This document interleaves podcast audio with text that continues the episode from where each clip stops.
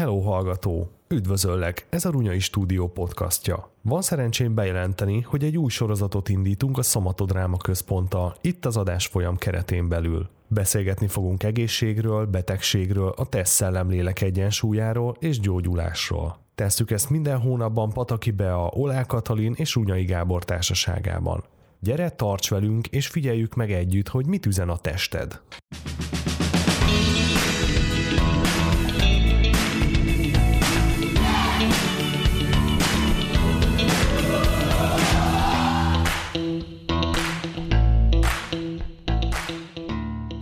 Akkor, amikor először voltam egyébként a nálatok a, a csoportban, akkor kifejezetten az volt az élményem, hogy itt is egyszer csak így elkezdődnek a dolgok, és nincs ez a kifejezett jó napot kívánok, és akkor ez a dráma központ, és se, hanem, hanem olyan, mint egy család, hogy egyébként élted az életed, és most így megérkezel, és akkor most itt most együtt leszünk valamiért, valameddig. Tehát így, így. Hm. Nekem ez volt a megélésem. Ez jó így, Családi. mert ez a lassan-lassan így bele folyunk valamibe, és akkor ott találjuk magunkat. Jó. Persze, persze. Csak mondom, Kata, hogy vagy nem emlékszem, hogy a múltkor mondtuk-e, hogy Zsámbékon csináltam sztomatocsoportot a műfházba, és uh-huh. oda jött a Gabesz. Meg Igen. egyszer a központban is voltál Igen. tematikus gyógyító délutánon. Wow. Azt így hívták? Igen. Tehát Tematikus ugye, gyógyító délután. Igen, vagy Jó. gyógyító, most már az nincs, mármint a gyógyító délutánunk már nincs, de tematikus gyógyító délutánunk van. Aha, aha, aha. De hogy pont arra jöttél, azt hiszem. Négy igen. óráson voltál, nem egész naposan. Négy órás volt, igen. A szem, igen, igen, a szemes, a szemes, jöttél, szemes téma volt, igen, igen, igen, igen. Na, az nagyon érdekes volt egyébként, majd arról majd hosszabban majd beszélgetünk akkor. Tök jó. Jó. Szóval szomatodráma. Hogy, hogy, jött, hogy jött ez a szomatodráma? Mert én azt tudom be a rólad, hogy azért, azért voltál te személyedző, ez az, amaz, aztán, aztán egy ilyen sok kurfli után megérkeztél így a, a test szelleműveléséhez. Igen, a sok kurfli az egy szakmaváltás volt, mert edzőként elköteleződtem amellett, hogy, hogyan lehetünk teljesebbek, egészségesebbek, hogyan érezhetjük jól magunkat a bőrünkben, illetve mit jelent az, hogy lakunk egy testben. És az volt a tapasztalatom közel tíz éves edzői munka után, hogy kevés, ha arra odafigyelünk, hogy mit teszünk, mozogjunk, egészségesebben éljünk, és ettől függetlenül, ha valaki ezeket betartja, ugye edzés és életmódterveket készítettem, mégis voltak tüneteik, vagy betegek maradtak. Tehát nem jelentett kizárólagos megoldást az életmód a különböző testi vajokra. És érdekelt, hogy miért. Illetve az, hogy hogy a csodába történik az meg velünk, hogy itt élünk egy testben, és egyszer csak valami baja lesz a testünknek, és nem tudjuk, hogy miért, pedig a miénk, és elveszítjük ezzel a kapcsolatot, és emiatt edzőségből elkezdtem gyógyásszá válni. Természetgyógyász lettem, nagyon érdekelnek a függőségek, a függőállapotok, én a, a krónikus betegségeket is a függőállapotokhoz sorolom, és így kerültem egyszer csak oda dr. Buda Lászlónak az egyik tanfolyamára, aki a szomatodráma módszer megalkotója, és a központi kérdésünk az, hogy mit üzen a tested. Így történt. És Kata, neked mit üzen a tested? Mm. Mikor mit? De hogy ez talán nem is egy olyan kérdés, amit így meg tudunk válaszolni, bár meg tudnánk, hanem talán ez egy ilyen folyamat, egy ilyen folyamatos ilyen jelentés adása a tüneteknek, közelebb megyünk hozzá, megértünk belőle valamit, az elvisz valahova, aztán lehet, hogy újra próbálkozunk egy másik dimenzióból, tehát hogy mintha ez egy ilyen lifetime project lenne, hogy meg megérteni, megfigyelni a testünket. Akkor, akkor nálad is van egy ilyen, egy ilyen ö, folyamatos önanalízis? Ezt csinálod egyébként, hogy, hogy így figyeled magad, hogy és akkor egyszer csak beteg leszel, és ho-ho, és akkor ott a nagy felkiáltójel, tehát hogy jön ez, már beépült? Igen, igen, ez lehet, hogy egy ilyen szakmai ártalom, mert hogy legutóbb a macskánk beteg lett, akkor egyszer ne, nem tudtam elvonatkoztatni attól, hogy egy rendszerben szemléljük ezt, és a macska lehet egy tünethordozója valaminek, ami, ami esetleg köztünk zajlik a férjemmel, vagy bennem zajlik, és hogy, hogy igen, egyfelől érzékeltem ennek az abszurditását, hogy te jó ég, hát egyszerűen csak beteg a macska, meg nem találtak semmilyen orvosi okot, tehát Nyilván. a kivizsgálások úgy teljesen negatív volt minden. Érzékeltem az abszurditását, de mégis mentem ezzel, és mégis csináltunk egy, egy mini szomatodrámát, ami után jobban lett, és a mai napig nem tudjuk, hogy vajon az antibiotikum kúra segített, vagy a szomató, vagy mindkettő, vagy egyik sem. Jó, hát ebben nincsen reprezentatív mérés, mert egy egyetről van szó, egy esetről persze, de, de azért ez milyen érdekes, hogy lehet, hogy kiegészítve meg, hogy éppen hogy pont hogy működött. Ha, ez a, na, erről majd egyébként hosszabban érdemes lenne beszélgetni, hogy milyen az, amikor, amikor egy macskán csinálod ezt a technikát. Végül is, ha jó a technika, akkor bármilyen közegben Bármire, lehet használni. ugye? Le, le lehet vetíteni bármire. Ez olyan, mint a Lego, bármit ki tudsz belőle rakni. Igen. Én még leakadtam ott, hogy, hogy önanalízis, és megfigyeljük magunkat, és nem bírom tovább itt ülni ebben a beszélgetésben, hanem mondhatom el. Kérlek, hogy- valami kikívánkozik, Hogy ez az robbanjon. önanalízis, ez ne legyen egy ilyen megfigyelés, egy ilyen külső szem, ami Ja. egy ilyen szigorú szem, hanem egy szeretetteljes kísérése annak, hogy mi zajlik velem, mi zajlik bennem, és óriási különbség van a kettő között, hogy nem arról van szó, hogy a szomatodráma azt jelenti, hogy folyamatosan, mint egy ilyen őrmester, ott állunk saját magunk mellett, és ö, mint ahogy rejtő mondja, hogy minden szó mellé nem lehet közlekedési rendőrt állítani, Igen. hogy ott állunk magunk mellett egy bottal, és akkor analizáljuk magunkat, mintha narrálnánk egy ilyen szeretetteljes együttlétet. Szóval Én gatyaszíjjal állok magam mellett, Mm. és csapkodom a hátam. Igen, lehet, hogy már egy kicsit többet is megtudtunk. Mint... Hopp, hopp, az majd a második adásnak a tartalma lesz. hanem, hanem inkább talán ez az önanalízis jelentheti a szomatodráma definíciója szerint azt, hogy egy nagyon szeretetteljes, uh-huh. értő, százszázalékosan figyelő és tartó figyelemmel kísérjük saját magunkat, azt, hogy mi történik velünk, bennünk, illetve a testünkkel. Úgyhogy most már mehetünk most tovább, most már tudok itt maradni, hogy ezt így elmondtam. Kiventiláltad magadból Igen, ezt a gondolatot, nagyon örülök neki, jó, jó, jó. Egy, egyébként erről fog szólni ez az egész, én úgy érzem, hogy, hogy így hirtelen úgy alakul ki köztünk egy ilyen folyamatos párbeszéd, hogy, hogy és akkor bennem felmerül, és oh, hadd mondjam el, és akkor persze mondd el, tehát hogy legyen egy ilyen tér, amit így megtöltünk ilyen tartalmakkal, ez tök szuper. Amikor elmentem hozzátok, akkor, akkor én nagyon ér- értettem egyből ezt a nyelvet, amit ott beszéltünk. Tehát így nem kellett egy használati utasítás. Nekem nem volt arra szükségem, persze én azért tapasztaltabb ilyen terápiázó vagy terápiában résztvevő ember vagyok, de, de valahogy mégis azt éreztem, hogy ez az a fajta játék, az a fajta közeg, a millió, amit nem kell magyarázni. Ez az okos telefon, amikor kiveszed a dobozból, és nincs hozzá használati utasítás, mert, mert ott van, érted, látod, érzed. Hidd el, nem csinálunk tipológiákat, de szerintem akkor is ezt mondom, ez egy típus, mert hidd el, valakinek nagyon sok használati utasítás kell egy okos telefonhoz, hogy tudja használni. Aha. Erre azt válaszolnám, hogy és ugye ezzel már bele is ö, úszunk a szomatodráma írába, hogy mit jelent ez a módszer, meg mit jelent ez a hangulat, amit mi- ott mi a gyógyító játékokkal megteremtünk, hogy van egy belső világunk. Amit ott a gyógyító játékok keretében mi megjelenítünk, ránézünk, foglalkozunk vele, és valaki annak tudatában érkezik oda egy ilyen gyógyító programra, hogy tudja, hogy van egy belső világa, uh-huh. és ezt játéknak fogja föl, hogy jé, hm, hát igen, csak megláttam azt, amit már eddig is tudtam, vagy eddig is sejtettem, vagy már eddig is volt vele kapcsolatom. De mi van azokkal, akik egyszerűen lehet, hogy pont azért jönnek el egy ilyen gyógyító napra, mert nincs kapcsolatuk a belső világukkal, uh-huh. vagy valahol még egyszer régen akármikor elvesztették a kapcsolatot ezzel, és ott igenis hagy némi kívánnivalót maga után, vagy nagy okozhat meglepetéseket az, hogy oh, te jó ég, itt mi zajlik. Lehet nagyon meglepő is. Uh-huh. Van, van ilyen, hogy egyszer csak valami fennakadás van, és akkor ott nektek valamit kell, kell Igen, így tehát azzal együtt, hogy a legoptimálisabb eset az, amikor ez ugye a maga organikusságában zajlik, és, uh-huh. és nagyon is afelé közeledünk, amit mondjuk eljön hozzánk nevezük főszereplőnek, és sejti valahol a lelke legmélyén, hogy mivel van összefüggésben mindaz, amit tapasztal, nevezük tünetnek.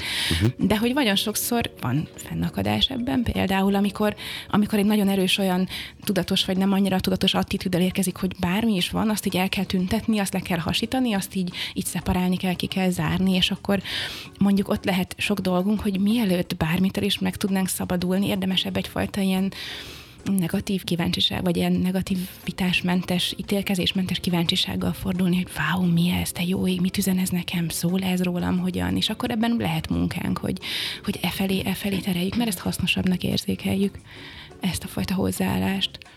Nem csak egyszerűen kirakni nagyon gyorsan, így a szőnyeg alá vissza, vagy nem tudom. Ja, ez nem az a hely. Meg azért lényeges, hogy az általános közfelfogás, ha megnézzük akár a reklámoknak a szövegét, hogy nincs idő a fejfájásra, Ja, győzzük most, le most, a most. tüneteket, harcoljam, nem tudom, a rák ellen. Harcolj, Tehát, hogy, igen. ugye? Tehát alapvetően azért ez nem újdonság, hogy így állunk hozzá, ez nem egy uh-huh. hiba, hanem erre vagyunk hangolva. Hát erre hangolnak. Igen. Igen.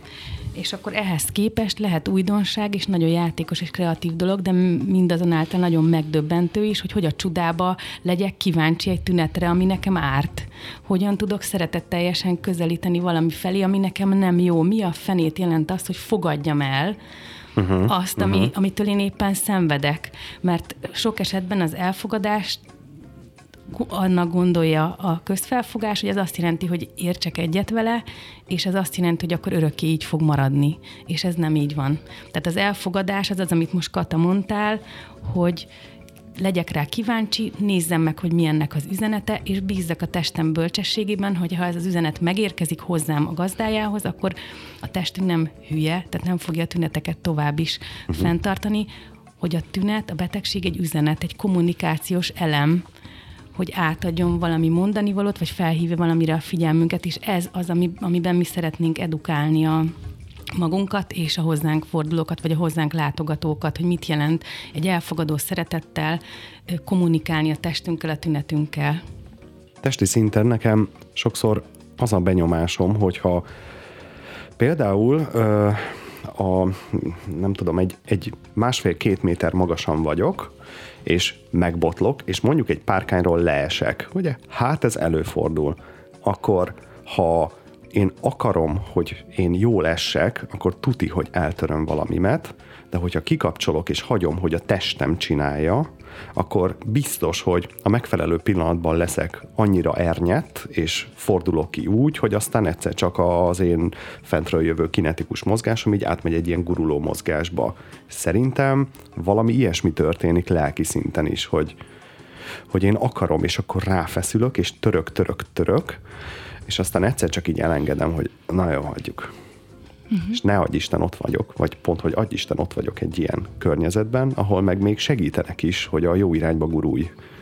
Nem? Valahogy így tudnám én ezt leírni. Ez így, ez így egy egész jó kép szerintem, Abszolút hogy, hogy, hogy így ez történik, Igen. hogy így, a, hogy így a jó irányba indítanak el, és akkor már ott igazából magától ez így megtörténik. Te csinálod, mert nem tudja más csinálni helyette, csak, csak így az irányokat egy kicsit úgy alakítjátok, vagy hát segítetek úgy alakulni.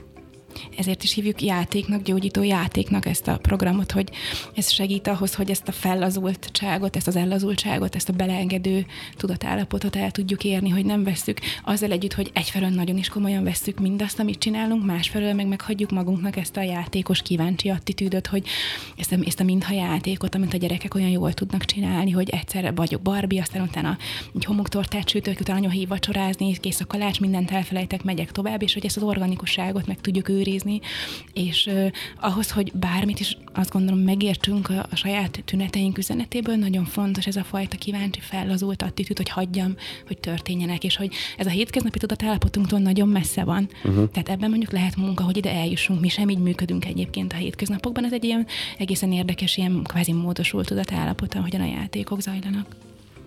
Én, én két dolog, jut- nekem két dolog jutott eszembe arról, amit mondtál. Uh-huh. Egyrészt maga a megelőzés, nekem azt jelentette, amit te mondtál, hogy nem a, az elesés pillanatában szembesülök azzal, hogy én eleshetek, hanem már... Ja, ja, ja, a prevenció ilyen- kell. Hogyne, hogyne, hogyne. Hanem előre gondolok arra, hogy mi lesz akkor, ha elesem, és hogy elképzelem előre beleélem magam, tehát gondolok rá egyszerűen. Uh-huh. És akkor rájövök, hogy jé, mennyivel jobb úgy elesni, ha közben egy guruló mozgással tovább lendülök, mint sem úgy, hogy megfeszülök és szétszakadok, vagy eltörök. A másik rész pedig mennyire meghatározza ezek szerint, még akár egy véletlenszerű balesetnek tűnő esésnél is a tudatállapotom azt, hogy mi történik velem. Tehát úgy tűnik, hogy a test előtt és a test állapota előtt ott egy tudatállapot, ami nagyban meghatározza utána a testemnek az állapotát, bármi is történik. És ezt a tudatállapotot, hogy ne hangozzon ilyen komolyan, csak hívjuk benső világnak. Hogy ami milyen hangulat van idebent, én nálam, mint egy lakás. Hogy rendezem be azt a lakást, milyen bútorokat választok, milyen hangulatot keltek ott. Ez a hangulat meg fogja határozni aztán azt, hogy, hogy érzem magam abban a lakásban, valahogy így a, a benne lakó és a testnek a viszonya. Úgyhogy nekem ez jutott erről eszembe. Írd már le a központot, tök kíváncsi vagyok rá. Okay. Már voltam, haha. Mm. Tehát most a szomatodráma gyógyító Igen. központról beszélünk. Igen. Egyrészt hozzá kapcsolódik ide dr. Buda László pszichiáternek a munkássága, illetve az ő személye, másrészt pedig az a, az alapítványi működés, a testől lélekig alapítványnak a munkája, ami mondhatjuk így, így túlnőtt az ő személyén, és egy rendszerré, egy módszerré, egy képzési rendszeré vált, aminek ad otthont. Ez Nagyon gyorsan. A dráma központ. Igen, egy picit ilyen startup feelingünk van, mert másfél-két év alatt fejlődtünk oda, ahol most vagyunk, hogy nagyon sok képzésünk van, mm, alapélményünk, ami egy önismereti kurzus, játékvezető képzésünk, ahol magát a módszert tudják megtanulni az érdeklődők, hogy hogyan is kell egy, vagy hogyan is lehet, vagy érdemes gyógyítójátékot vezetni, egészen a, az egyéni konzultációkon át a szakemberképzésig, ahol már aki szeretne juthat oda, hogy magát a módszert oktatja és tanfolyamokat tart, vagy akár aki akar nyit egy gyógyító központot vidéken. Tehát ebben látjuk a, komplex, komplex. a, a jövőt. Nagyon jó. És um, amit szerettem volna mondani még ezzel kapcsolatban, hogy milyen ott nálunk, hogy valahogy ugyanúgy, mint ez a beszélgetés, hogy nem annyira direkt a hangulat, maga egy gyógyító programon is az összehangoló játékok azt célozzák meg, hogy egyszer csak nem is veszed észre, és ott vagy valaminek a mélyén. Tehát a hangulat nálunk ilyen nagyon finom, lágy, uh-huh. összehangoló játékokon keresztül bele visz egy olyan tudatállapotba, amiről Kata, te is beszéltél, hogy egyszer csak így nem, tehát nem akarjuk elérni, hogy valaki ne szorongjon, vagy valamit ne csináljon, vagy hogy ne érezze magát, hanem tehát vala, nem valami ellen megyünk, hanem valami mellett. Valamiért együtt. Igen, valamiért aha, együtt, és aha. fel, egy olyan, olyan játékokat, vagy összehangoló játékokat játszunk, vagy páros gyakorlatokat, aminek a végére egyszer csak, egyszer csak így ott, ott vagyok abban a felpuhult állapotban. Na, hogy bele tudjak helyezkedni egy, egyet, mondja egy példát. Tehát, hogy most találkozunk, mi itt vagyunk hárman, de mi most találkozunk először, és akkor mondjuk legyen egy első ilyen játék, hogy hm. akkor az hogy, hogy történik?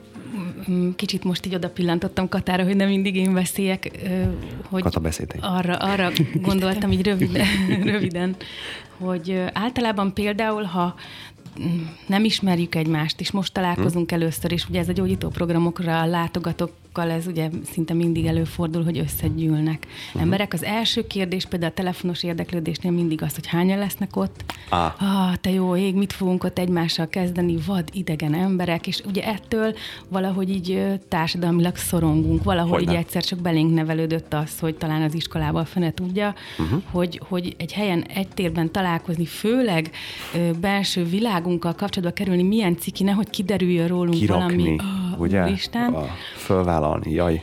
És hogy mit, mi a fenét tudnánk kezdeni ezzel, hogy, hogy félünk egymástól, meg kell védenünk magunkat egymástól, e, ezzel a gondolattal, hogy nem annyira tudnánk mit kezdeni, helyett például Laci kitalált egy olyan Garden Party nevezetű összehangoló játékot, ahol elkezdünk sétálgatni a, ott a térben, a rendelkezésre álló szobában, és úgy csinálunk, mintha egy ilyen kerti parti lennénk, és elkezdünk ö, oda menni bárkihez, aki ott van, és bemutatkozunk, elcsevegünk, szia, hogy vagy, elmondani magunkról pár dolgot, ha úgy tetszik, és minél rövidebb időn belül, minél több emberrel összeismerkedni, találkozni, bemutatkozni, és már ez egy mennyire egyszerű gyakorlat, vagy játék, és ennek a végére már oldódik ez a feszültség, valahogy ilyesmire. Instant gondol. networking. És hogy nagyon fontos ez, hogy nincs egyfajta pozitív hangulatkeltési elvárása ennek, hogy fú, te jó ég, már pedig neked barátságosnak kell lenni, hanem egyszerűen csak legyél azokkal az érzésekkel, amikkel itt vagy, akár ez szorongás, vagy bármi uh-huh. egyéb, uh-huh. és ezzel együtt kísérletez, figyeld a határaidat, csináld, és hogy valahogy azt vettük észre, hogy így elsodorja ez az embereket, egyszer csak ott találom magam, hogy már a harmadik embert ad meg pedig ismeretlen is, és nyilván ez egész más, mint hogy a villamoson viselkedünk egymással, és igen, amit mondtál, hogy szépen föllazul az a fajta, te jó, csak ki ne derüljön, hogy valami baj van velem, ami, és már megint ott tartunk, hogy ez az egész betegséges, de egy picit amit arról szól, hogy ez a velem van valami baj, uh-huh. és mhm. ezt uh, igyekszünk oldani ezekkel, és hogy így minden lehet, és ez a szomatodrám egyik nagy titka, ami nagyon egyszerűnek hangzik, és mégsem olyan egyszerű, hogy lehet az, ami van, legyen az bármi, és ennek nagyon nagy ereje tud lenni, hogyha ezt így engedjük. Nem akarjuk megszüntetni, vagy más csinálni, mást gondolni, mást érezni helyette. Uh-huh. És az is a tapasztalat, ha, ha megengedjük, hogy legyen az, ami van, és el tudjuk fogadni abban az értelemben, amit az előbb már mondtunk, hogy ez nem azt jelenti, hogy örökre így fog maradni, és persze feküdjünk le, és ne csináljunk semmit, akkor érdekes módon ez valahogy a beállt, megfagyott, megoldhatatlannak tűnő dolgokat így elindítja valamilyen irányba, ami mindig egy konstruktív, építő, kibomló, gazdagító irány. Ez a tapasztalatunk. Ez inkább ilyen élettörvényként uh-huh. nevezhetjük, mondjuk így. Egy hogy... ilyen belső drive, nem? Ami igen. egyszerűen visz előre. Igen, nem tudsz mi... egy helyben maradni. Igen, és ezt használjuk ki, vagy ezt, ezt kedvez nekünk a gyógyító játékoknál, hogy úgy tűnik, hogyha elfogadjuk, elfogadjuk azt, ami van, vagy ránézünk egy ilyen szándék, akaratmentességgel, inkább úgy mondom, a szándékmentesség Aha. az nem lenne igaz, hiszen igen, mindannyiunknak az a szándéka, hogy boldogabbak legyünk, hogy jobbak legyünk, hogy fejlődjünk, mondhatjuk így, de egy akaratmentességgel tudjuk kísérni azt, ami van, ami azt jelenti, hogy nem feszülök neki, hogy most így legyen, meg úgy legyen, akkor úgy tűnik, hogy ez működik a legelképesztőbb helyzetekben is a, a számom, mi bocsánat, csak akar. nagyon. Igen, ez egyik kedvenc témám ez, hogy nagyon, nagyon sok energiát fektetünk sokszor abba, hogy valami ne legyen, mondjuk valamit ne érezzünk, hogy az annyira fáj, uh-huh. hogy fú, ne, az semmiképp, vagy, vagy egy szégyent, vagy egy szorongást, és megpróbáljuk mindenféle ilyen kognitív, meg ilyen lelki eszközökkel így lenyomva tartani, de ez rengeteg energiát emészt föl, anélkül, hogy így tudatában lennénk, és amikor egyszerűen így elveszük ezt a, ezt a pajzsot, és így hagyjuk feltörni, ugye az a félelmünk, hogy örökre így maradunk, amit be te is mondtál, és közben meg a tapasztalat az, hogy ez így át tud rajtunk hullám, hullámzani, akkor is szépen lecseng így egyre, egyre lágyabban, és így, így túljutunk rajta, és me, me, azt az energiát, ami felszabadul, azt egész másra tudjuk fordítani, például arra, hogy beinduljanak az öngyógyító folyamataink. Számomra megdöbbentő hm. egyébként a, a csoportos és az egyéni konzultációs tapasztalatokban az, hogy egész életek, személyiségstruktúrák épülnek arra a szándékra, rejtett szándékra, hogy valami ne legyen és nehogy ott beteg egy, legyek. Jó, csak nehogy beteg legyek. Vagy nehogy kiderüljön, de ennek mélyebb szintje is vannak, Igen. hogy ott van bennem egy megoldatlanság, egy, amit te mondták, egy lehasítottság, egy harag, vagy egy bármilyen élmény, amit oda a fekete dobozba eldugtam, hogy ne legyen, és tudatosan vagy tudattalanul erre épül a, az egész személyiségem, vagy az élet struktúrám. És egyszer csak egy gyógyító játéknál nagyon megdöbbentő az, hogy kijön ez a valami, és három perc alatt lepörög. És három perc elkerülése miatt, most nagyon kisarkítom. Persze. Három, és leegyszerűsítem, de három perc miatt tartottam fönn ezt az egész kártyavárat, ami rengeteg ö, energiát igényel. És meglepő azt, hogy most akkor ennyi? Ennyi. Hm. Légvárakban élünk. Uh-huh. És akkor mi a betegség? Beszéljünk már erről, fogalmazzuk meg, definiáljuk. Mi a betegség? Hm. Szerintetek? Én többféle definíció létezik, definíció, és nem, nem is tudom, hogy hogy mi definiáltunk-e, mi alkottunk egy ilyen szomatodrámás betegség definíciót, mert hogy ez egy olyan kérdés, ami nagyon messzire vezetés, hogy aztán megnyugodhatunk, hogy lesz témánk ebben az adásban, hogy, hogy igen, akár én azt is jó ötletnek tartanám, hogy gondolkodjunk erről együtt. Többféle megközelítési mód van. Ez egy egyszer egy, egy, egy nagyon, is, nagyon is releváns orvosi kérdés, de egyszer egy ilyen antropológiai vagy orvosi antropológiai kérdés is. Kulturális meghatározottság van annak, hogy mit bizonyos kultúrák valamit betegségnek tekintenek, más kultúrák nem, vagy akár történelmileg is, hogy mi az, ami, amit mondjuk a század előn betegségnek tartottak, már már kikerült az orvosi gondolkodásból, vagy átalakult, és újabb betegségeket diagnosztizálnak. Illetve lehet, hogy ez, amit most mondasz, Kata, ez felvet egy olyan kérdést is, hogy, hogy mi az, amikor nem vagyunk betegek, és mi az, amikor betegek vagyunk. Tehát, hogy úgy tűnik, hogy lehet, hogy van-e, van-e határvonal e között, vagy... Biztos van, hát erről könyvek szólnak, nem? Van, vannak ilyen minden évben kiadott nagyon vastag WHO könyvek, hogy akkor te most neked mi a betegséged, és akkor, hogyha ezek és ezek vannak, akkor te ez vagy. Uh-huh nem? Így meghatároznak téged. Illetve honnantól, hát mondjuk ez lehet, hogy már talán a következő adásunknak is a témája, de honnantól diagnosztizáljuk magunknak, bet, magunkat betegnek. Van, aki azt mondja, ó, gyerekek, én soha nem vagyok beteg, majd csak akkor megyek el orvoshoz, vagy akkor veszem ezt uh-huh. nagyon komolyan, ha már nagyon, mondjuk így súlyos tüneteim vannak. Uh-huh. Van, aki meg máshogy van kalibrálva, és egészen pici ö, változást észlel magán, már úgy tekinti, hogy hú, hú, itt zajlik valami, úgy tűnik, mintha beteg lenne lennék, vagy beteg leszek. Van, aki pedig, amit te mondtál el, az előbb, hogy előre gondolkodik és felkészül dolgokra, tehát hogy vajon honnantól akkor én kezdve elemző, vagyunk... elemző vagyok akkor. Hogy honnan, honnantól kezdve vagyunk betegek. Igen, hogy vajon, vajon onnantól kezdve, hogy kapunk egy papírt, egy orvosi diagnózist, onnantól tekinthetőek, vagyunk tekinthetőek betegnek, vagy igen, amit mondtál be, hogy amikor már elkezdem érzékelni, hogy ú, valami nincs rendben. De talán ez a valami nincs rendben, valami kimozdult, kibillent az egyensúlyából. Talán valami ilyesmi lehetne egy a legtágabb definíciója a betegségnek, és ahogy, ahogy szűkítjük, ahogy megyünk egyre közelebb, akkor ugye előbb-utóbb, hogyha nagyon nincs rendben valami, akkor csak eljutunk egy orvoshoz, és ott kapunk nagy esélye egy diagnózist, ami viszont már egyértelműen beterel, beter, becsatornáz minket valamibe, hogy hogy na ez van, és egyfelől ez egy ilyen, egy ilyen, egy ilyen út onnantól kezdve, mert onnan nehéz letérni, de másfelől meg tud adni ez egy megnyugvást is, hogy á, ez van, abból a gomolygó furcsa valamiből, hogy valami zajlik a testemben, és nem értem, ez a végre megvan, hogy na ez az.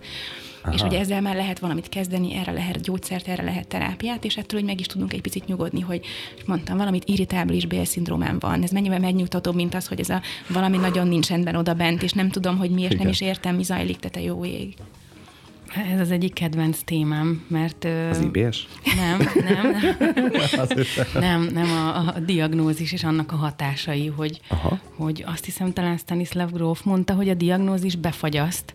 Tehát zajlik bennem valami, szinte az esetek többségében, vagy szinte mindig, ha valaki beteg, mondjuk így az orvosi értelemben tüneteket produkál, uh-huh. akkor ő neki van már egy élő képe arról valahogy a lelkemény, vagy a belső világában, hogy mi történik vele, mi zajlik benne. Uh-huh. Nehéz kivenni a testünket, illetve a, gazdáját, aki benne van, a saját élettörténeti keretéből. Tehát nyilván nem arról van szó, hogy hopp, egyszer csak reggel fölkeltem, és hm, mit tudom én, rákom van, vagy irritábilis bélszindrómám, hanem előtte már történt velem egy csomó minden, zajlottak az események, én arra reagáltam valahogy, tehát van egy élettörténeti keret és az ezzel kapcsolatos belső képeket, élményeket ugye nyilván hordozza az a valaki, akivel az a betegség vagy azok a tünetek történnek.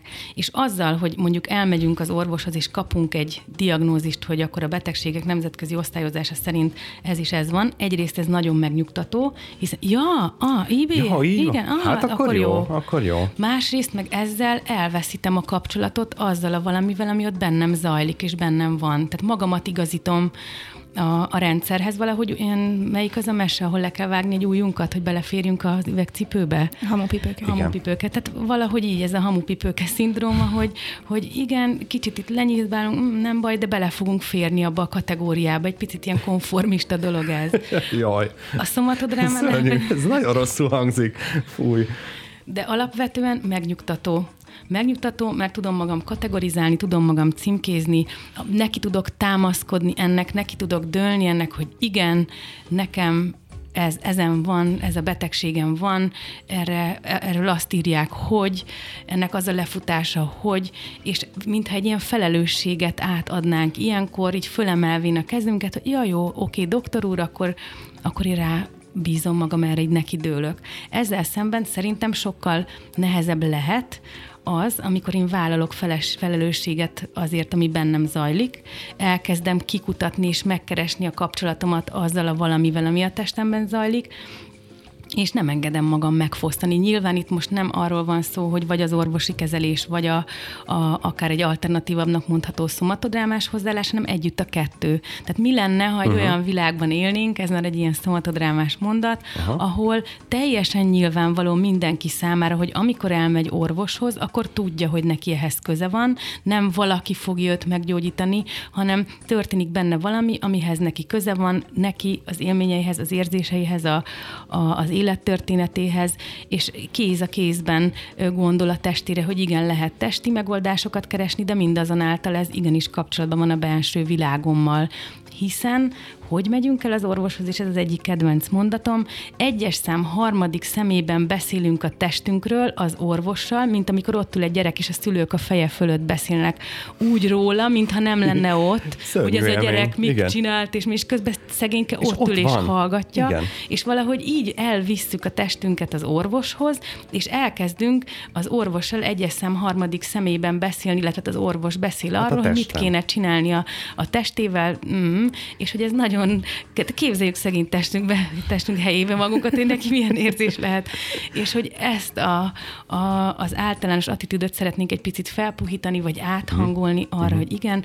van egy testünk, nyilván szükség van diagnózisokra azért, hogy az orvosok elláthassák a feladatukat, és tudjanak segíteni, és tudjanak gyógyítani, a szenvedést enyhíteni, de ne felejtsük el a belső világunkat, ahol mi ez végre végre ez a mi testünk. Tehát ki tudhatja jobban nálunk, hogy mi van a testünkkel, és mi zajlik bennünk, aminek a kivetülése megjelent tünetként. Ez az, ez az az irány, amit mi követünk, vagy ami felé szeretnénk menni. És nagyon fontosnak tartjuk hangsúlyozni a szomatodrámánál, hogy ha már egy hamupjükörpéről beszéltünk, hogy ebben nem az orvostudomány a gonosz mostoha ebben a mesében, tehát nem, azt, nem, nem ellenük megyünk, hanem sokkal uh-huh. inkább egy velük együtt való elképzelést képzelünk el, illetve képzel el a Buda László, hogy, hogy igen, egyfelől egy nagyon is javasoljuk bárkinek, hogy menjen el terápiába, kezeltesse magát, és semmiképpen sem az orvosi kezelés helyett csinálja a szomatodrámát, hanem azzal együtt megkeresni, hogy, hogy szól ez rólam, mit üzen ez nekem, és tegye az orvos is a dolgát, és hagyjuk, hogy a lélek is tegye úgymond a dolgát. Már ha egyáltalán beszélhetünk külön testről, meg lélekről, ez is egy izgalmas kérdés, hogy vajon, vajon van-e, van-e külön, van-e, vagy hogy, hogy is van ez a viszony a kettő között. Most, hogyha csak a saját állapotomra gondolok, egy ilyen nagyon kemény megfázós időszakban vagyok, ahol az Ágival oda-vissza adogatjuk egymásnak folyamatosan a betegségünket, egyet igazából, egy ilyen vírusos megfázós nyavaját. És ezt úgy, úgy képzelem el, hogy én elmegyek a, az orvoshoz, és, és akarom, hogy diagnosztizáljon nálam egy, egy valamilyen divatos mostani betegséget, mondjuk hívjuk mit tudom, influenzának, vagy egy vírusos megfázásnak valaminek, és arra írjon egy antibiotikumot pusztán azért, hogy ne betegítsük meg újra és újra egymást, de az eredő, hogy én miért lettem beteg, vagy ő miért veszi át, az nyilván a kettőnk kapcsolata, vagy az önmagunk kapcsolata magunkkal, Viszont ennek van egy tünete, és azért a tüneti részt is azért valahol érdemes enyhíteni, csillapítani, mert most a, attól, gondolom én, attól, hogy nekem van egy ilyen valamilyen viszonyom, vagy nem jó viszonyom magammal, és ez okoz valamilyen tünetet, attól én még fertőzök. Nem? Tehát, hogy hát az, sajnos ez így van.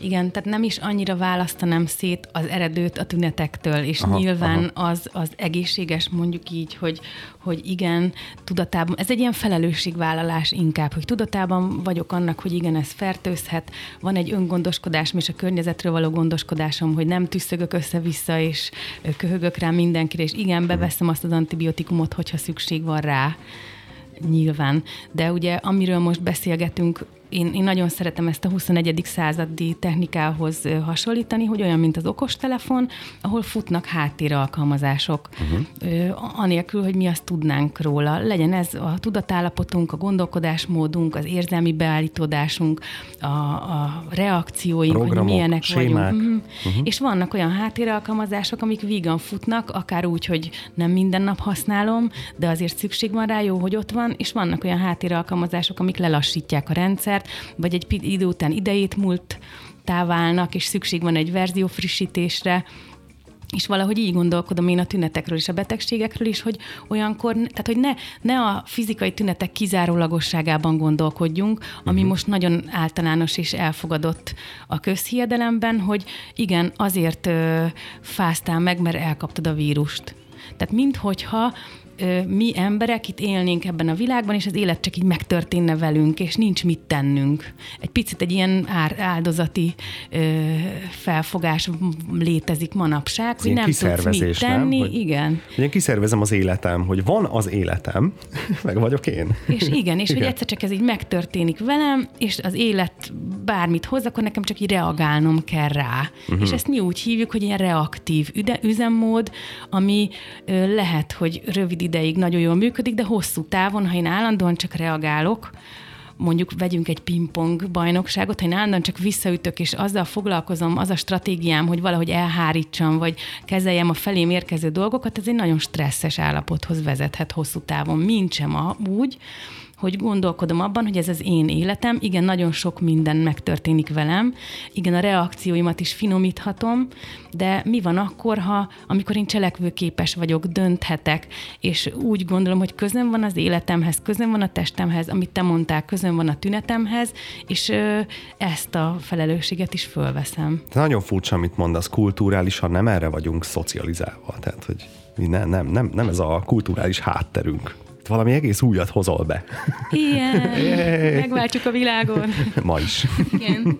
Ez egy nagyon üdítő gondolat egyébként, és azt is érzékeljük, hogy ez bizony nagyon szembe tud menni ezekkel a, a társadalmi beidegződésekkel, hogy igen, ez a elkapunk betegségeket egyszer csak ott találom magam, hogy van egy súlyos betegségem, és hogy amit mondtál, ez a fajta ki, ki, kihelyezem a felelősséget, kiszervezem a, a gyógyulásomról való gondoskodást, kiszervezem, holott ennek egy részét talán érdemes magunknál tartani, hogy, hogy mit, mit tehetek én a saját gyógyulásomért, tehetek-e vajon valamit, és hogyha igen, akkor azzal talán érdemes menni, aznak érdemes utána gondolni, hiszen ez nem egy, hogy mi úgy tekintjük, hogy ez nem egy tőlünk teljesen független dolog, hogy egyszerűen statisztikailag akkor az esélye valaminek, vagy akár genetikailag, hanem hogy van benne egy igenis egy ilyen aktív részünk, ami nem biztos egyébként, hogy tudatos tudatos. És nagyon fontos elválasztani, hogy nyilván a betegségeket nem tudatosan csináljuk, tehát nem, nem, nem tudatosan akarunk beteg hát ki a fene akar beteg lenni tudatosan, hát biztos, hogy nem. És mégis mindezzel együtt megtörténik valahogyan, valahogyan így, így be, be, bekerül ez az életünkbe, és hogy ez is nagyon izgalmas, hogy, hogy vajon, vajon miért, vajon hogyan, és mondjuk egy gyógyító játékban erre egész hamar fel tudnak tárulni ilyen minták, hogy mi, miért, miért is van ez a betegség. De önmagában talán az, hogy miért is van, az még kevés ahhoz, hiszen hogyha tudom, akkor még csak az eszemmel fogom tudni, hanem inkább ezt a, ezt a lelki mintázatot, hangoltságot tudunk hozzá így közelebb menni, megnézni, hogy mi zajlik, mi zajlik valójában a tünet mögött, vagy a tünet mit üzen. Egész furcsa lehet nektek állandóan ilyen játékokban lenni. Most egy picit kapcsolódva Katához, Igen. az jutott eszembe három dolog, ez a miért vagyunk betegek. Szeretem ezt a példát, hogy egész más az a hangulat, ha ott van a mosogatóban egy rakás szennyes edény, rúsfoltal, rászáradt ételmaradékokkal, mit tudom én mivel, és elkezdem én keresni, hogy miért lettek koszosak ezek az edények, ki evett belőle, milyen régóta szárad rá a kosz. Ha ez érdekel engem, vagy nem érdekel ez az egész, oda megyek és elmosom. Elkezdem figyelni, hogy, hogy melyek azok a szerek vagy vegyszerek, amik arra az adott szennyeződésre optimálisan működnek, és a, mi a célom. Ugye Laci mondta ezt, ez nagyon tetszik, hogy, hogy van a, mondjuk a búzaföldön a, a kalászon egy gombásodás, attól függ, hogy mit fogok csinálni, hogy melyiket akarom táplálni, a búzát vagy a gombát és valahogy hogy a betegségeknél is így van, hogy mi a célom feltétlenül az, hogy megértsem, hogy ez azért van, mert húsz évvel ezelőtt az anyám ott hagyott egyszer az oviba, és nem jött értem, vagy érzékelek egy problémát, ami nekem fáj, és szeretnék erre megoldást találni. A másik, amit szerettem volna mondani, ez a felelősségvállalásról, hogy kiszervezzük ugye a vállalkozóknak az állapotainkat, Igen. mert az úgy könnyebb, hogy ezzel a reaktív üzemmóddal nem az a baj, hogy nem működik, mert működik simán, uh-huh. de hosszú távon nagyon kiszolgáltatottá tesz, hogy itt vagyok én, az univerzumban egy ilyen kis lény, és igazándiból ki vagyok szolgáltatva a, a az univerzumnak. Hát jó, nem is biztos, hogy ezt a szót akartam használni, hanem különböző állapotoknak, hatásoknak, a genetikának, a uh-huh. testi működéseimnek, a vírusoknak, a gombáknak, a nem tudom én miknek, a, az orvosok által lefe, lefestett betegségképeknek, hogy tanuljon meg vele együtt élni, ez már örökké így fog maradni. Tehát be, be terel engem egy olyan helyre, ahol nem adnak esélyt a változásra, illetve arra a kompetenciára, hogy én tehetek valamit magamért, az életemért, hanem valahogy ez a, egy ilyen marhának a képe, egy igába hajtott fejű marhának a képe ugrik be nekem, ahogy berakjuk magunkat ebbe a nem tudom én mibe, behajtjuk a fejünket, és csak így megyünk körbe, hajtjuk azt a kereket, és ez elég lehangoló lehet hosszú távon, hogy gyerekek, nincs mit tenni. Igen. Így van, ezt tudjátok nálunk a gombákkal, a vírusokkal, a genetikával, tanulj meg vele együtt élni, fogadd el. Egy olyan dolgot, ami, ami utána nem feltétlenül üdítő számunkra, vagy nem adja meg azt a frissességet, hogy esetleg változ változtassunk, vagy mit tehetek én, mint hogyha egy picit megfosztana a szabad akaratomtól, hogy legalább azért tartsuk meg magunknak azt a néhány százalék szabad akaratot, hogy van közöm ehhez az egészhez, próbálhatok valamit, közel kerülhetek a betegségemhez, és igen, mind a mellett, igen, itt a genetika, meg a vírusok, meg, mm, de hogy ne legyen ez a fizikai kizárólagosság, hogy csak azért van egy tünet, mert és itt akkor a fizikai folyamatokat vesszük, hanem igenis van ö, egy olyan folyamat, ami bennem zajlik, és nagyon fontos, hogy ezt a kettőt ne válasszuk szét, uh-huh. mert eleve talán az orvoslásnál még ott tartunk, hogy, hogy külön választják mondjuk a lelki tényezőket, erre van a pszichológia és a pszichiátria, uh-huh. illetve vannak a testi tényezők, ahol meg a, a, az orvosi szakterületek, mintha ez a kettő külön lenne. Ez olyan, mintha azt mondanám, hogy akkor vegyük külön a testedet, és azt a Gabit, Gábort, aki benne uh-huh, van. Uh-huh. Nem tudom szétvenni, mert az elég drasztikus változás már. Igen. Tehát ha lefektetek egymás mellé egy holt testet és egy élő testet, jó, nem a, a, a foszlás után, de így frissiben, az első pillanatban fizikailag ugyanaz látszik, igen. egy élő és egy holt testnél, de mégis a holt testből valami hiányzik, ami eddig ott volt, de 20, most nincs gram. ott. Igen, ez, tudtam, hogy ezt fogod mondani.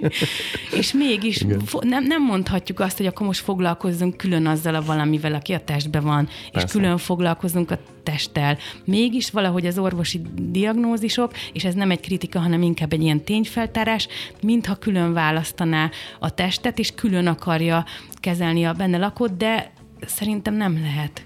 Nem, nem szólhat külön dologról, hanem egybe kell tekintenünk, együtt kell tekintenünk ezt. De lassan itt is jön valamiféle fúzió. Igen. Én, én, én azt látom, ugye? Hogy... Igen, igen, nagyon úgy tűnik, hogy és nem is új keletű ez a fúzió, tehát már ennek az ókorban is voltak előzményei, de hogy talán úgy tudjuk ezt a leginkább, hogy ez a lélekkel átitatott test, hogy nem, nem is ebben a dihotómiában gondolkodunk már, ami Descartes óta mondjuk így divat az európai gondolkodásban, hanem, hanem ez a, ez a body mindnak nevezik ezt mondjuk a szomatopszichoterápiában, valami ilyesmiben gondolkodunk, hogy ez a, nem is tudom ki mondta most hirtelen, talán ide ne tudnom, lehet, hogy pont a Laci, hogy, hogy ha azt keressük, hogy, hogy, hogy hol van a lélek, akkor lehet, hogy pont a testünkben tudjuk olyan módon megtalálni, hogy a testünk tükrözi a, tükrözi a tudattalanunkat, hogy mindazok a változások így nyomot hagynak bennünk, a biográfiánk nyomot hagy a biológiánkban, hogy valamilyen ilyen eredendő szét nem választott szabadságban gondolkodhatunk, és ebből a szempontból egészen nonsensnek tűnik különvenni azt, hogy akkor elviszük a testünket ide, a lelkünket meg amoda, és mind a kettőt valaki megszereli, aki ebben illetékes.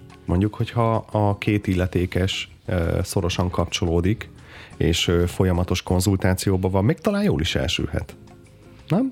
Nem, nem tudom, ezek, erről azokat De kéne most, most, most vagyunk ebben az állapotban, szerintem. Tehát, hogy ez majd nyilván el fogod a mozdulni, hogy egy személyben fognak téged ö, ö, lélek és testi sebészeti eljárásban részesíteni. Gondolom én, nem tudom mi a jövő, én remélem, hogy ez én, egy kicsit elmozdul. Fájó válaszom erre, hogy akár a, nem tudom pontosan, de akár a pszichiátriáról, vagy, a pszichiátriáról, vagy akár az egyéb ilyen testi tüneteket kezelő közfelfogásról van szó, mindig a végeredménnyel akarunk valamit csinálni, tehát a tünetekkel, uh-huh. hogy azok tűnjenek el, ne legyenek, amit mondtál te is, Kata.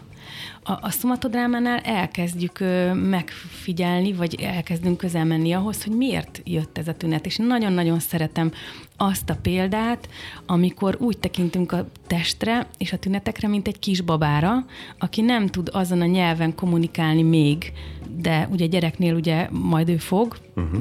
lehetőség szerint, a testnél nem annyira, hogy egyszer csak kezdjük el megfigyelni, hogy jé, ha így sír, akkor pelenkázni kell, ha úgy sír, akkor éhes, ha amúgy sír, akkor föl kell venni és el, elringatni, és ha én jó anya vagyok, és itt nagyon fontos, hogy szeretem a gyerekemet, és meg akarom érteni, tehát megtanulom megérteni az ő különböző hangjait és gügyögéseit, akkor egy idő után ez a, ez a kommunikáció, ez megváltozik, és nem kell eljutnom feltétlenül odáig, hogy torkaszakatából üvölt a gyerek, hanem elkezdem megtanulni őt, és már elébe megyek, a kis jeleket figyelem, és elébe megyek ennek, és ö, megértem őt, és szeretem őt. És valahogy így vagyunk a tünetekkel, hogy ez a test, ez a szerencsétlen test üzen nekünk valamit jelez a maga módján, a tünetek nyelvén, és ha én jó gazdája vagyok, ha én jó szülő vagyok, akkor elkezdem őt szeretni, elkezdem őt megérteni, és nem kell feltétlenül eljutnom a nem tudom én milyen tünetekig, hanem már a halkabb gügyögésekből is érteni fogok vagy a kis sikkantásokból, mint egy kisbabánál. Ez azt hiszem a, a szomatodrámás látásmódnak az eszenciája. De ezt, de ezt tanítani kell, és tanulni kell. Így van. van Azért van ez is, fontos. Van is egy ilyen víziónk is egyébként a képzéseknek is, az a egyik részét képezi a fajta edukálás, áthangolás a gondolkodásunknak erre, és hogy ez egy nagyon kedves személyes élményem, amikor az alapképzésen voltam, és a Laci azt mondta, hogy neki az a víziója erről, hogy, hogy ha egy kórházba bemegyünk, hogy olyan napot kívánok, jöttem műtétre, igen, balra a második ajtó, mm. de egyébként gondolkodott-e már, foglalkozott-e már azzal, hogy mi ennek az üzenete, ennek a mindannak, ami zajlik, és hogy nincsen, akkor jobbra a második ajtón az egyik szakemberünk segít önnek ebben, és hogy valami ilyen komplexitásban gondolkodunk, és én akkor éreztem meg, amikor ezt a Laci elmondta, hogy, hogy én jó helyen vagyok ezen a képzésen, ebben a gondolkodásban, hogy valami ilyesmiben, hogy nem is az a kérdés, hogy most egy szakember van, vagy kettő, vagy három, hanem hogy ez a fajta komplexitás, holisztikus gondolkodásmód, ami, ami felé mi szeretnénk menni, és igen, úgy vesztük észre, hogy ez egyre inkább, egyre inkább egyre nyitottabbak válnak rá. Most már ugye pszichoszomatika, már folyóirat is van, uh-huh. mentálhigiénés, pszichoszomatika, wow, tehát hogy egyre inkább belegyűrűzik ez a hagyományosabb orvosi gondolkodásba is, a pszichológiába is, és hogy elkezdődik egy ilyen nagyon-nagyon-nagyon hasznos organikus fúzió, ennek mi nagyon örülünk, és ehhez szeretnénk mi is hozzátenni a magunk eszközeivel valamit, amit tudunk, amit megtapasztaltunk. Igen, a képzéseinken ugyanúgy előfordulnak ö, átlag emberek, akik ö, érdeklődnek, ha, akik érdeklődnek a módszer iránt, vagy, vagy épp egy, egy betegség miatt jönnek el és szeretnének meggyógyulni, vagy megtudni, hogy mit üzen a testük, de ugyanúgy vannak segítő szakmából, vagy orvosok, ugye attól függ, hogy mennyire sikerül ezt a szomatodrámás látásmóddal megfertőzni a, az embereket. Ez olyan szép, hogy megfertőzött. Igen, direkt mondtam, mert hogy, hogy ez, a, ez a szeretetteljes odafigyelés, tehát valahogy a, a szomatodráma számomra egyesíti a, az ideális anya és az ideális apa képet, hogy ez a nagyon szeretetteljes, nagyon lágy, nagyon körbefogadó, nagyon megengedő, de mindazonáltal egy pozitív apával, ugye egy követelmény támasztó, és nagyon szeretem ezt a szót, egy pozitívan frusztráló, tehát nem egy erőszakos, a kakába az órát beleverő apaképet képzelünk el, hanem a kihívásokban örömmel beletámogató, kísérő és a gyerekeknek kedvet adó, vagy hát most ilyen esetben nem gyere, mi vagyunk a gyerekek, illetve a képzésbe látogatók, igen, igen. hogy adunk egy olyan élményt, hogy, hogy nem baj, nem baj, egy kicsit nehéz lesz megérteni, hogy mit üzen a tested, de gyere, menjünk, jó lesz, meg fogod érteni, jó lesz. Lehet, hogy kihívások elé ö, fog állítani ez a helyzet, de meg fogod tudni csinálni. Van bármilyen feltétele annak, hogy én oda bejussak, és hogy egy ilyen csoportba egy foglalkozáson részt vegyek. Tehát, hogy most oké, okay, persze oda megyek, regisztrálok, fizetek, stb., de hogy emellett. Van, te akarjál jönni, mert ez picit ja, de ilyen, ennyi, tehát igen. hogy mentális, mentális követelménye van, igazából nincsen olyan, hogy nekem vinnem kell törölközőt szappan, mit tudom. Igen, meg azért lehetőleg ne egy pszichoaktív szer befolyása alatt, tehát hogyha így azt veszik ja, észre, ja, ja. hogy így dől belőled a cefreszek, akkor valószínűleg így udvariasan eltanácsolunk, hogy talán egy közelebbi alkalommal, de hogy ilyen egészen alapvető kritériumok vannak, és szappan nem kell. és törölköző, hát a törölköző az ugye ez attól függ. Ki mennyire izadékony. Igen. Jó. Zsebkendőt biztosítotok, ezt tuti. Ezt igen, igen, ezt gondolkodtam ezen, hogy ezt vajon mondjuk-e, vagy nem mondjuk, mert Persze. nagyon sokak számára riasztó lehet, ilyen mítikussá vált az, hogy szomatodráma akkor zsepik el, mert valahogy azt tapasztaltuk, hogy, hogy amikor valamihez közel megyünk, ami fontos, amit már rég lehasítottunk, vagy fáj, vagy akkor sokszor igen, ez könnyekkel jár, sírással jár, de ez nagyon meg, nagyon megkönnyebbítő tud lenni, de nem feltétlenül azt jelenti, hogy ha eljön valaki dráma gyógyító játékot játszani, akkor kötelező sírni nyilván, hát és azért mondtam az előbb azt, hogy akarj te jönni, mert uh-huh. hogy, hogy nem, előfordul ugye az akár az orvoslásból, hogy el kell mennem, mert meg kell oldanom valamit, és beteg vagyok, és á, aha, megoldást aha. kell találnom, és ez egy olyan feszítő, kicsit arrogánsabb tudatállapot, ami nem segíti ezt a fellazulást. Másrészt akár ugye van gyerekcsoportunk is, gyógyító játékok gyerekeknek, ugye főleg ott, de simán egy házasságban is működik, hogy valaki elhozza a férjét, hogy javítsuk meg. Vagy ö, egy diszkréten karácsonyra vesz egy gyógyító program belépőt az ő nevére, és hogy... Semmi célzás. Semmi célzás. Csak, csak hát ah. ez jó lenne szívem, ha menni. Igen, és hogy ez nem szokott jól ö, Mert ez hatni. neked jó lesz. Igen. Ugye? Hogy, hogy nagyon örülünk annak, ha valaki úgy jön el, hogy ő dönt úgy, hogy el szeretne jönni, van benne egy Igen. ilyen kíváncsiság. Nem arról arról beszélek, hogy ő feltétlenül higgyen abban, ami ott zajlik, hanem van-e benne egy nyitottság, egy kíváncsiság, egy érdeklődés arra, ami ott zajlik, és ha ez megvan, akkor ez már, ö, már rendben van. Hmm de a, akár a gyerekeknél, akár a férjeknél nagyon sokszor működik azt, hogy elhozzák őket, és javítsuk meg. Igen, elhozzák, vagy elküldik, igen. Elküldik. Ja, ja. És hogy akkor ez pont ez az alapvető motiváció hiányzik, ami, ami egy ilyen nagyon hasznos, úgy tűnik, hogy ez egy apróság, de igazából az egyik lényegi dolog, hogy én akarom, én akarom a gyógyulást. Bennem van ez az oldhatatlan kíváncsi szenvedély, hogy én ezzel akarok valamit kezdeni, és nem csak azért, mert különben nem lesz este szex, vagy nem tudom.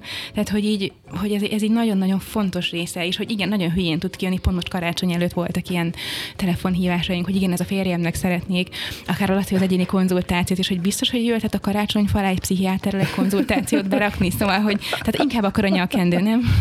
A rénszarvasos kötött pulcsi. Még egy bögre. Ja.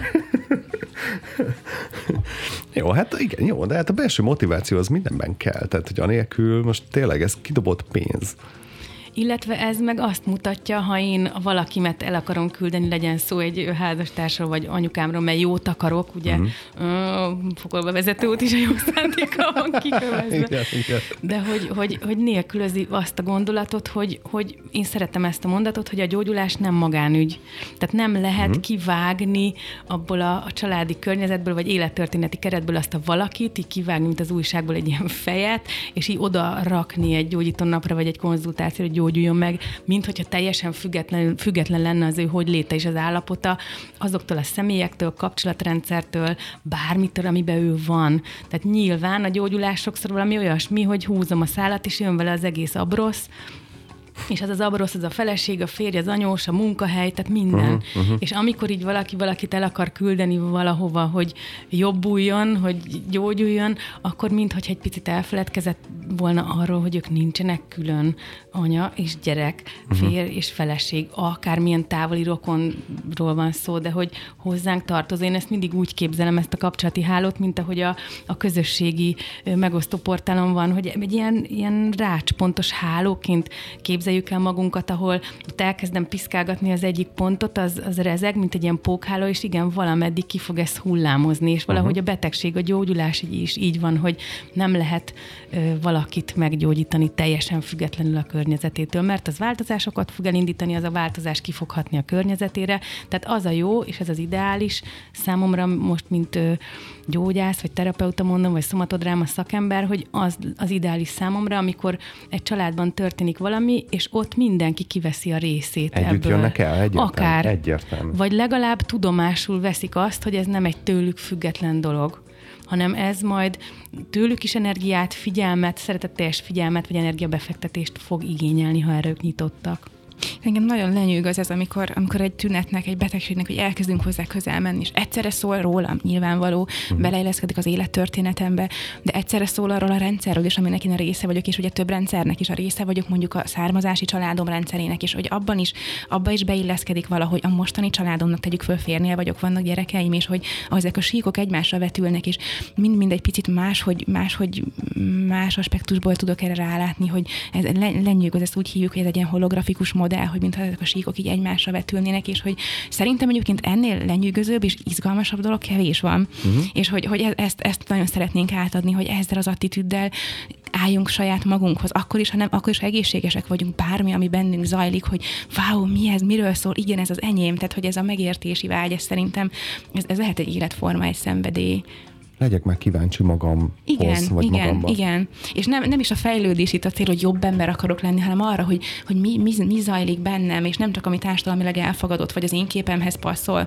uh-huh. ilyen meg ilyen szeretnék lenni, hanem egy csomó minden más is van bennünk, hiszen sokkal komplexebb lények vagyunk, mint a, a perszónánk, a homlokzatunk, amit kifele szeretnénk mutatni, és az erre való kíváncsiság, az odafordulás, ez is én vagyok, wow, azt a mindenit, micsoda mélységeim vannak. Ez egy egész más, mint amikor elmegyünk önismeretbe azért, hogy jobbak legyünk, fejlődjünk, és ügyesebbé váljunk annyira jól tudsz így felcsigázni, komolyan, annyira benne vagyok egyből, hogy elkezdtem mondani, és gyerünk, gyerünk, csináljuk. Jó, de hát erről van szó, hát ez az egész erről szól, könyörgöm, hogy legyünk már kíváncsiak magunk, ért magunkhoz, magunk felé, forduljunk, tessék elindulni. Igen. Amit én nagyon szeretek gondolatot, hogy mi a szomatodráma, vagy milyen aspektusai vannak, vagy amiről most Kata, te beszéltél, hogy egyrészt nem a, a, az ilyen skizoid irányt szeretném képviselni, de hogy többen vagyunk idebent. Tehát vagyok a, a szomorú énem, a gyerekénem, a felnőtténem, a, azok az élményeim, ami 20 évvel ezelőtt volt, tehát hogy nagyon sok minden van itt, és mindegyik az én arcom, amit te mondtál, homlokzatom, és ez mind én vagyok. Uh-huh. És valahogy Laci mondta ezt, hogy valahogy úgy képzeljük el saját magunkat, a személyiségünket, vagy az életünket, mint egy idővonalat, ahol a különböző életszakaszok, személyiség részek mind-mind ott vannak. És tudok-e le- lehet ez egy ilyen szomatodrámás egészségdefiníció is, hogyha én, én, én sorban végig szeretetteljesen végig tudom tekinteni ezeket az arcaimat és állapotaimat, akár a múltból, akár a jövőben, hogy én elképzelem magam öt év múlva, tíz év múlva, vagy a halálos ágyamon, hogy hiszen az mind itt van én bennem, és tudok-e rá szeretetteljesen, tudok-e velük egy szeretetteljes viszonyt kialakítani. És nyilván ezekben a gyógyító játékokban, ha valamilyen betegségből indulunk, a gyógyító játék végére valamilyen személyiség részünkhöz, egy élményünkhöz, egy számunkra kardinális kérdéshez jutunk el. Tehát egyrészt van egy ilyen érdekes mozzanat a szomatodrámának, hogy, hogy több, több mindenki van itt. És általában nem szokott jól kijönni, ha úgy gondolok magamra, hogy már pedig én ilyen vagyok. Tehát, hogy ilyen szilárd struktúrákban gondolkodni, mert ezt ez nekem nagyon tetszik ez a példa, hogy vegyünk be egy tudatmódosító szert, és három perc múlva megtudjuk, hogy az, ami az előbb olyan ö, nyilvánvalónak tűnt, akkor az, az már nincs ott. Vagy, uh-huh. vagy gondoljuk az altatásra, hogy betolnak a műtőbe, kapunk egy szert, és tf, off. Így, így. Tehát, hogy nem biztos, hogy ez az én ilyen vagyok gyerekek, ez annyira működőképes hosszú távon, hanem mi van akkor, ha még egy csomó milyen vagyok, ilyen amiről is. nem tudok. Ilyen is, meg, meg olyan is, is, meg amolyan uh-huh. is. Egyrészt. Másrészt, ami, amit én szeretek, hogy nagyon röviden meg kell fogalmazni, hogy mindegyikünk azt szeretné, hogy szeressen és szeretve legyen.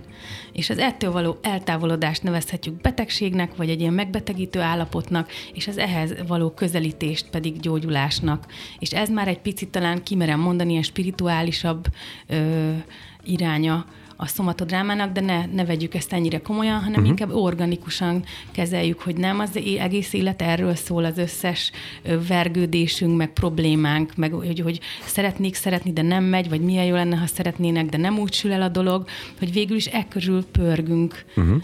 És uh, amit még szerettem volna mondani, hogy úgy tűnik, a szomatodráma miért működik, hogy ami egyszerűen csak így megjelenik előttünk ugye szőnyegeket szoktunk használni a, a játékhoz, egy ilyen kör alakú szőnyeget, ami egyrészt a testünknek a színpada, illetve a belső világunk vagy a sorsunknak a szintere, és úgy tűnik, hogy csupán azzal, hogy ott megjelenítünk valamit, ezt úgy hívjuk, hogy externalizáljuk és konkretizáljuk, tehát ki megjelenítjük ott, helyet adunk neki, mozdulatokkal, szavakkal, testtartással megjelenítünk valamit, már az gyógyító, hogy én ránézek. Nem egy ilyen körvonalazatlan tünetként gondolok rá, hogy mm, van egy, hogy mondtátok, irritábilis bélszindrómám, és azt se tudom, hogy mi az basszus. De jó hangzik. De jó hangzik hanem ott ö, egymást használjuk arra, hogy azt mondom, hogy gyere Kata, légy a, a vastagbelem, ami nagyon abszurdan hangzik egyébként, de ez ugyanolyan, mint az óvodás gyerek azt mondja, hogy itt a maci, akkor uh-huh. a mhm. maci éhes, a maci szomjas, és nyilvánvalóan nem a maci éhes, mert neki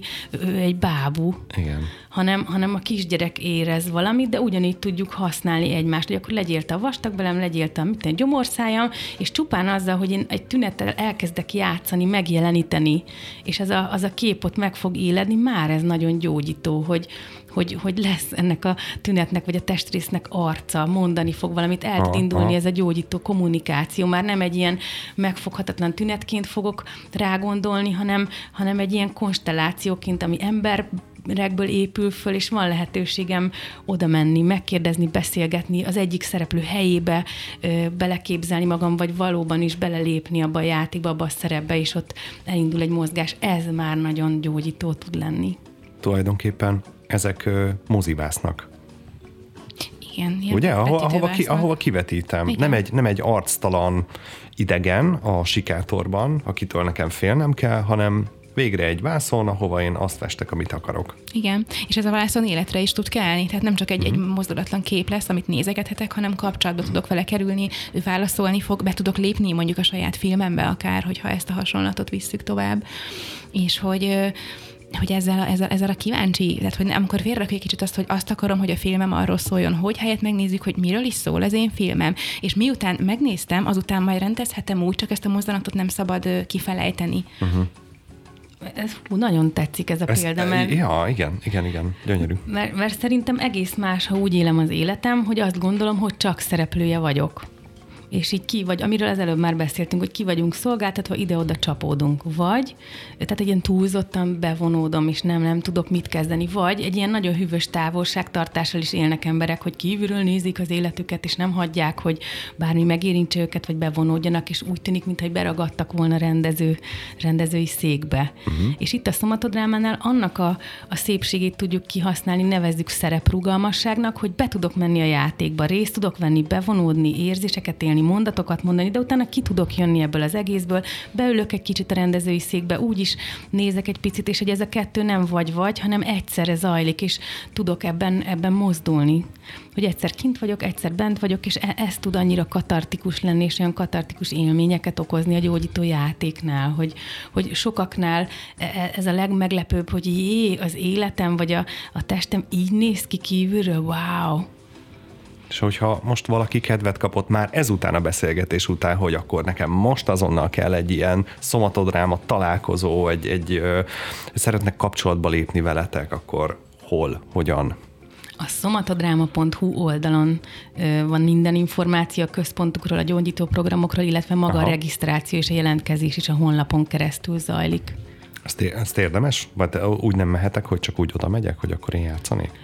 Nem, szükség van előzetes Aha. regisztrációra, illetve szívből ajánlom a YouTube csatornánkat, a Szomatodrámát, ahol rengeteg rövid videó van, nagyon érdekes kérdésekkel ami, ami egyrészt ugye a módszer megalkotójától hallhatjuk közvetlenül ezeket a gondolatokat, dr. Uh-huh. Buda Lászlótól, másrészt meg rövidek. Tehát szerintem ebben a mai életmódban jövünk, megyünk, sietünk, három-három perces videókat meghallgatni nagyon gazdagító tud lenni. Akkor ezt az adást is majd földaraboljuk ilyen három percek. Úgy fogjuk tálalni. Folytatásos teleregényt fogtok hallani.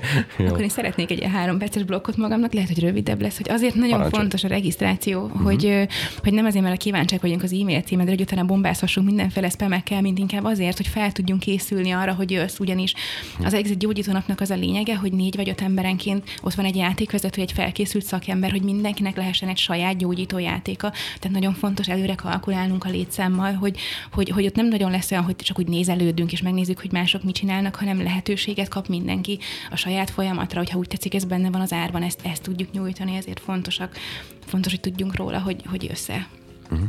Korrekt, korrekt. Meg Facebookon, azt még ne hagyjuk ki, mert azért ott is aktív. Ne hagyjuk ki. Ne, ne, ne semmiképpen. Jó van. Uh, mivel folytassuk legközelebb? Hát, hogy legyen egy ilyen, egy ilyen kis a következő rész tartalmából szekció is. Én, én szívesen mennék egy picit tovább, akár így a diagnózis vagy a betegségek kapcsán aha, aha. hogy mit, mit tudunk még kivesézni erről. Igen. Bármit. Ha mi a betegség, akkor vajon mi az egészség? Mert hogy úgy tűnik, hogy a betegség hiánya, de hogy vajon van-e más is? Van-e más definíció, más nézőpont? Hát akkor ezzel a pozitív gondolattal mondjunk búcsút, akkor akit érdekel, lépjen veletek kapcsolatba, menjetek játszani, hallgatók. Gyertek gyógyító játékot Menjet, játszani. Menjetek játszani. E, ennyi az élet, egy nagy játék. Mm. Hát köszönöm szépen. Köszönjük Mi szépen. köszönjük. Találkozunk legközelebb. Sziasztok! Sziasztok! Sziasztok!